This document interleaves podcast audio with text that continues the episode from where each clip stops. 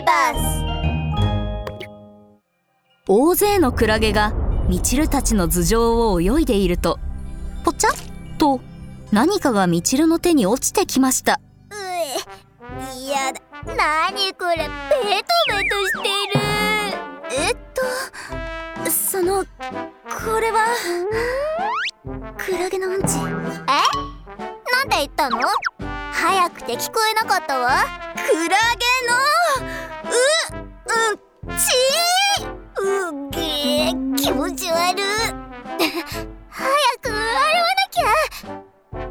きゃ。まったく、このクラゲたち、ちゃんとマナーを守りなさい。こんなに多くのクラゲが集まって同じ方向に向かって泳いでいるってことは、これはきっと巡礼だわ。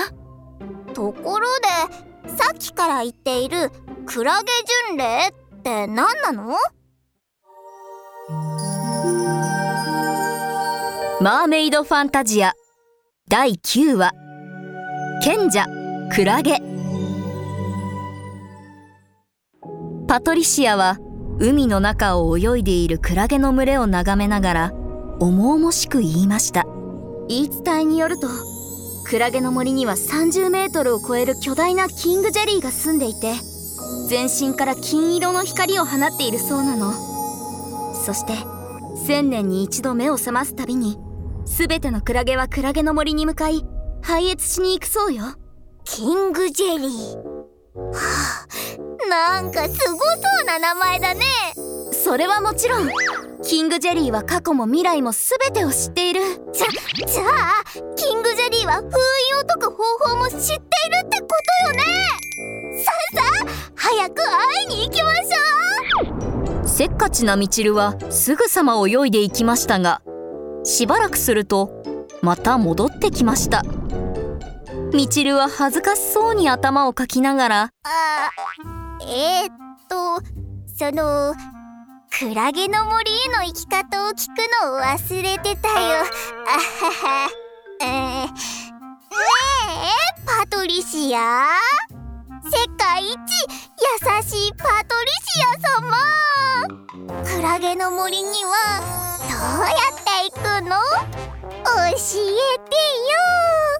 パトリシアは顔を曇らせ、ミチルをじっと見つめると、真剣に警告しました。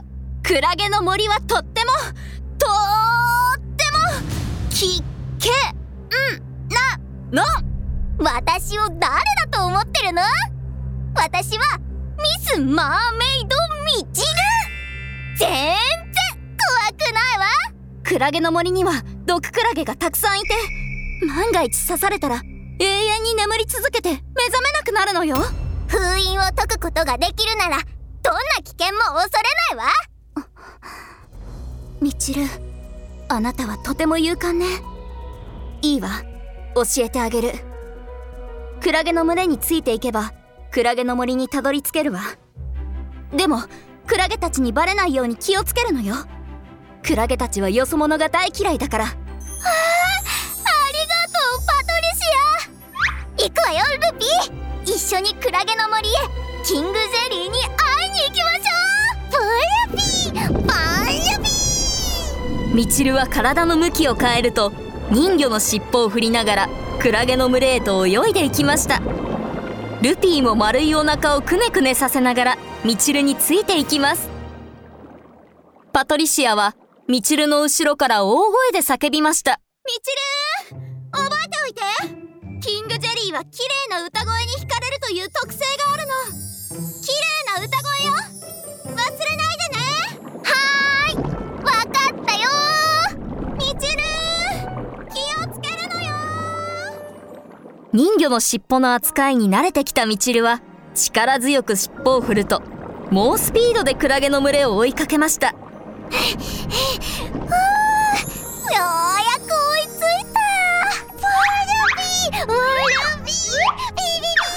無数のクラゲがお互いに寄り添い、傘を広げたり閉じたりしながらクラゲの森へ向かっているとき、ミチルの声が聞こえたクラゲたちは騒ぎ始めました。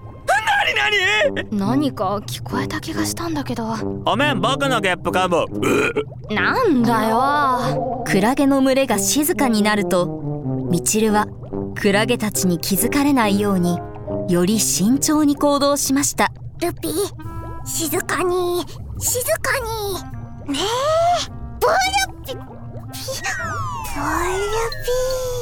ミチルとルピーは少しずつ慎重にクラゲの群れを尾行しました。気をつけてルピー、早く私の後ろに隠れて。ルピー、早すぎよ。頭に気をつけてルピー。クラゲたちは誰かにつけられている気はしますが、振り向くと誰もいません。そこで彼らは素早く泳いでから急ブレーキをかけ、パッと振り向くと、ミチルはブレーキが間に合わずリーダーのクラゲにぶつかってしまいました。クラゲおじさん、こんにちは。いい天気ですね。ん？誰だお前は。なんで俺らについてくるんだ。クラゲおじさん、ついてってないよ。私はそうだ、弟を探しに来ただけなのよ。弟？ミチルはルピーを引っ張ってきました。そうそう、ほら、この頭の丸い子が私の弟よ。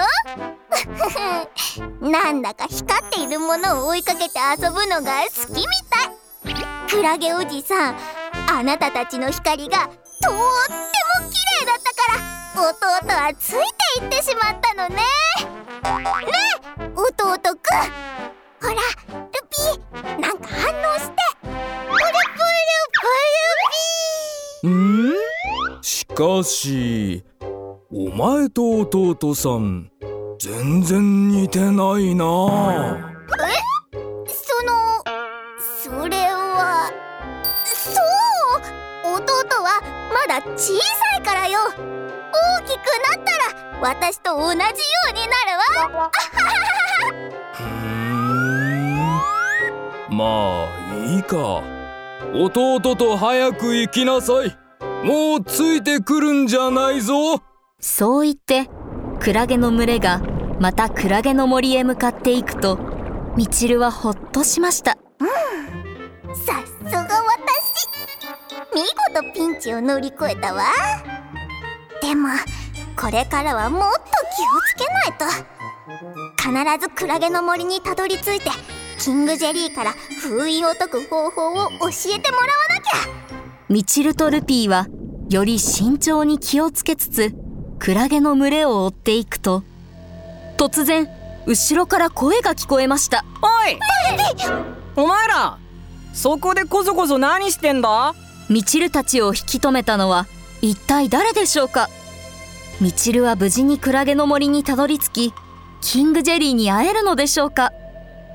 次回をお楽しみに。